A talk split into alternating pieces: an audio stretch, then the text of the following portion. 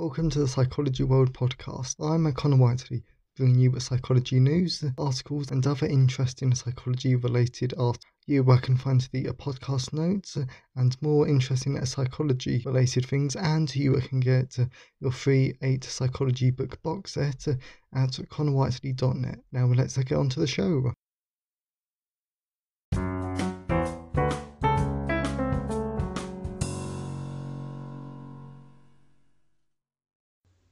Hi everyone, and welcome to episode 105 of the Psychology World podcast with me, Con Whiteley. And in today's episode, we're talking about three new ways to build resilience. And I really wanted to come back to resilience because, as we know, in a mental health, being a resilient person is really important.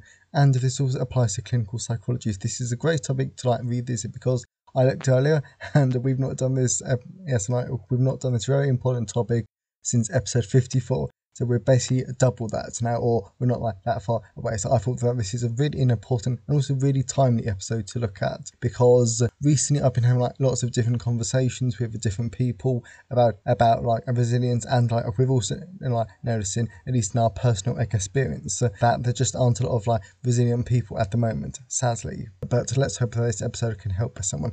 And it is Friday the 6th of August 2021 as I record this. So, Moon on Psychology News section. So, we're reading from the British Psychological Society Research Digest. So, around the world, people cooperate more willingly with others from their own country. Many of the world's most pressing problems require global cooperation if we are ready to combat climate change or contain the spread of devastating diseases. For instance, we need to work across borders and share and share resources. So, a new study involving more than 18,000 participants from 42 different countries doesn't make for encouraging reading. The team finds that in every single country, participants cooperate more readily with people from their own nation than with other backgrounds.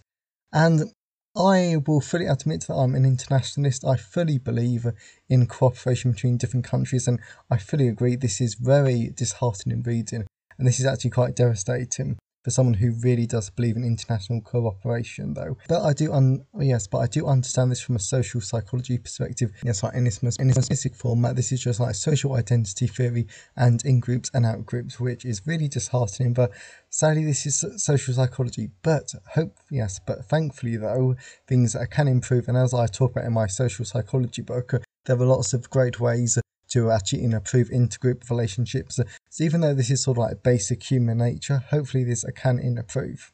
And over time, I guess it has because if you think back to 100 years ago, then there wasn't, yeah, but then there was no much, there was nowhere near as much international cooperation as there was now. So over time, this does improve. But of course, that's not helpful when we need to deal with these um, crises, these crises now.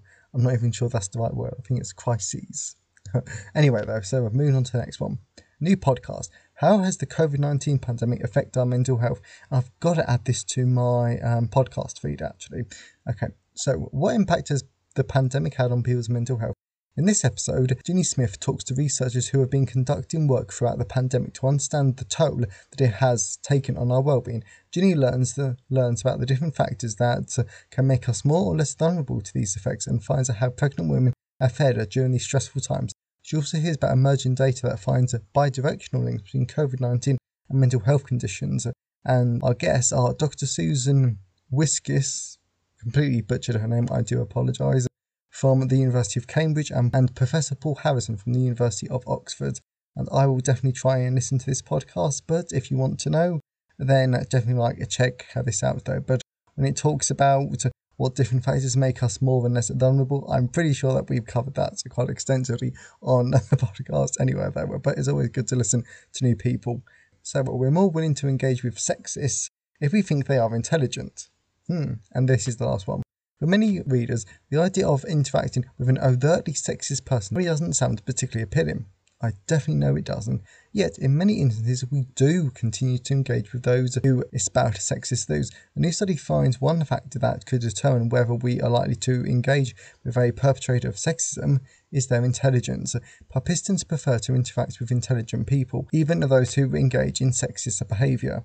Yeah, and I do un- I do understand that because uh, because I guess that if we think they're intelligent, then I suppose that we're willing to look over those uh, those negative traits because they might have other useful information. But still, sexism is just plain wrong. So that's enough the psychology news section.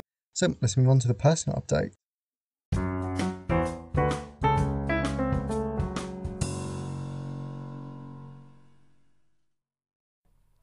So we're moving on to the personal update, and I do just want to apologise if the audio quality sounded a bit weird in the psychology news section because when I was recording it, I kept feeling that something was wrong because my headphones were very loud and I usually have them hanging down by my feet because otherwise I, lots of other stuff happens. And I really should have realised that my microphone wasn't actually connected to my laptop. So even though it was plugged in, my I didn't tell my laptop to record from there. From there, so I do apologise, but hopefully it was okay. So moving on to the personal update. This week, I really have got to do something psychology related at some point because this week all I've been doing from a psychology perspective is just more forensic psychology research which I finished up the um, police psychology of the interviews bit, and I'm now doing um, forensic hypnosis, which is a pretty interesting read. And then I've also been working on the cult psychology book. Besides from that, I've been doing like, lots of other tasks that are not psychology related in the slightest. Basically, all I can say is that I'm having like great fun writing this cult psychology book, and I'm really, really enjoying this research which I will most definitely get done by the end of next week. And then at some point, I will write the police psychology book. I really am looking forward to that because because of the research, I can have some very good, well, not some, well, fact-based opinions, which is always like interesting to read. So as always, I always like, love to know your thoughts and feelings on today's episode. So you can always email me, connorwhiteley at connorwhiteley.net. You can always leave a comment in the show notes at connorwhiteley.net forward slash podcast. And you can always tweet me on Twitter at sci-fi whiteley. As I've got to start adding here, but like you, but can also um, message me on Facebook at Connor Whiteley Psychology Author. I've actually got to start making something like a bit more official for that. okay, then. But it is a, a page, not a personal account. And this episode has been sponsored by Social Psychology, a guide to social and cultural psychology, third edition. This is a great book that came out this year in April of 2021 I really enjoyed like um, writing it, and it's a massive book that is filled with so much great information that I really do recommend because it goes into the basics like what is social psychology, and it also goes into the social group, which is what I mentioned earlier in earlier in the psychology news section. But then it also goes into stuff like persuasion, the psychology of persuasion, the psychology of a social influence with, like the Milgram studies and tons of other great, easy to understand bits that I really do love. As this book goes into great depth, but it's still fun, it's still a light read, and this is not a boring textbook, which is what I strive to um, do with all of my books. I really did enjoy this. Tons of people have also loved it, so I really cannot recommend this a great book enough. So that is Social Psychology, a guide to social and cultural psychology. Available on all major ebook retailers, and you can order the paperback, hardback, and large print versions from Amazon, your local bookstore, or local library if you request it. And if you want, you can buy the ebooks directly from me at payhip.com forward slash Whiteley. And buying a direct is a great way to support authors. Okay, so that's enough of the personal update. Let's move on to the content part of today's episode.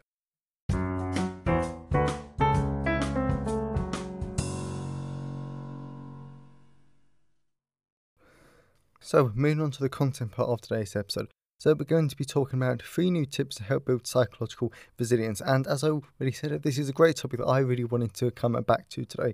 Mainly because being a resilient person is really important to help maintain our mental health, and therefore it tips into, it taps into, sorry, clinical psychology. But I also wanted to talk about it because I've been having lots of conversations recently with different people about the lack of resilience that some people have, and and if you don't have a lot of resilience, then I sort of want to unofficially help you. Of course, nothing on this podcast is ever official. And in a this context, uh, what resilience means is that it's the ability or measure of how well a person can deal with psychological distress and the situations that create it. And some people, as we know, are more resilient and can bounce back faster than others. So, three new tips to help with psychological resilience compassion. This I was definitely quite surprised at first, but just as a quick definition, compassion is our sympathetic concern for others when they're in distress and it's when uh, we want to eliminate him. And this is a very interesting take, I think, because I never imagined compassion to be linked to resilience. Because I know in clinical psychology, we know that compassion is very important for our mental health. But in terms of resilience, compassion is also very important because research has shown that people higher in self compassion tend to report less distress when they're faced with uh, distressing situations. So, well, this supports what I've said before on the podcast about self compassion and how important it is to our to our mental health. Also, if you don't think that you have too much self compassion, then I think I've definitely, definitely spoken about it before on the podcast. So I'm sure if you just go back through the back, yeah, but yeah, with the backlist, which is pretty big by now, then I'm sure you'll be able to find something on self compassion. Pretty much search any other mental health episodes, and it should be on there at least like once or twice. Overall, compassion is a great uh, for resilience because when we have the ability to show compassion towards others and ourselves, this can help us be more resilient when faced with situations that will cause us psychological stress. Growth mindset. This one I love. I think the growth mindset is brilliant, mainly because it's um, to do with a business, but like as a person, a, a growth mindset is still really you know is still really important. So this is definitely one of my favorite mindsets but not only as a psychology student, but also because I want to keep learning and improving, and that's really important. So, the whole point of a growth mindset is to help a person unlearn their fixed mindset because the growth mindset helps a person to foster their passion and their curiosity for learning, and it helps them to embrace risk and choose how to act when a situation changes. And it's the last two that make it really important. Therefore, this is all we needed for effective resilience, as without embracing risk and learning, we won't be able to enjoy life as much as we could. And uh, both of these help us to explore the world, have fun, and take new opportunities, which I'm definitely finding with like psychology. Because if you keep learning about psychology, yeah, because the easiest way to think about it, and this only is like dawned on me, is that if you have a, growth mindset, then you're most probably going to go from a psychology undergraduate degree to a master's, then to a, a doctorate. And as you keep moving through those different degree classifications, then you're going to unlock more uh, opportunities for yourself. Think of it like that because an undergraduate couldn't become a, a doctor of a psychology, but a PhD can just sort of like that. So, a growth mindset, a person might not be able to learn how to choose or respond effectively when they encounter new situations, leading to possible psychological stress. Stress because, of course, they won't be able to respond effectively and resiliently. So, I do really encourage you to keep learning, keep exploring, and keep wondering so you can de- develop your growth mindset, allowing you to become more resilient over time. and the next one, I think, is probably one of the most colloquial ones that I've done for quite a while. Grit. yeah, when I saw that, I was like, really? Grit? Okay, um, so whilst this is never taught in a clinical psychology, and it is actually quite rare for this to be taught per se in a wider society, but grit is a great skill or ability to have when it comes to resilience because, yes, because a grit encompasses the persistent times when a person has showed a lots of perseverance, determination, and dedication. And basically, what grit means is basically you do not give up, you keep going no matter what what. But then if we uh, go to the more research focused side, like as always, all of the references are available on the website at connorwhiteley.net forward slash podcast with a grit being a stronger predictor of a person's success compared to natural talent and school grades. And the best way to think about grit is that it gives a person the power to persevere and to carry on in the face of a tough, in a rough situation that caused them psychological stress. For example, a university student wants to study clinical psychology, but they fail at a recent essay. Some students would be devastated by that, but people with grit would dust themselves off and carry on, probably engage in their growth mindset so they could learn more and not fail on at the next one. And it does take a lot of grit, especially if you've done an essay which you wanted to do really well in, but you only did so well. Definitely learn from personal experience then. So overall, I really enjoy talking about resilience from time to time because it is important for our mental health and our everyday life. So I really hope that you got something out of today's episode, and I really do recommend checking out some of the past episodes.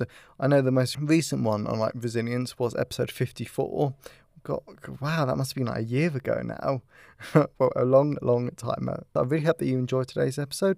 If you know someone who would find today's episode useful, then uh, please share it with them. Um, I'm always really grateful when you wonderful people help spread the words about the podcast. And uh, please check out Social Psychology, a guide to social and cultural psychology. Available from all major ebook retailers, uh, and you can order the uh, print books in all of the usual places. So have a great day, everyone, and I'll see you next time.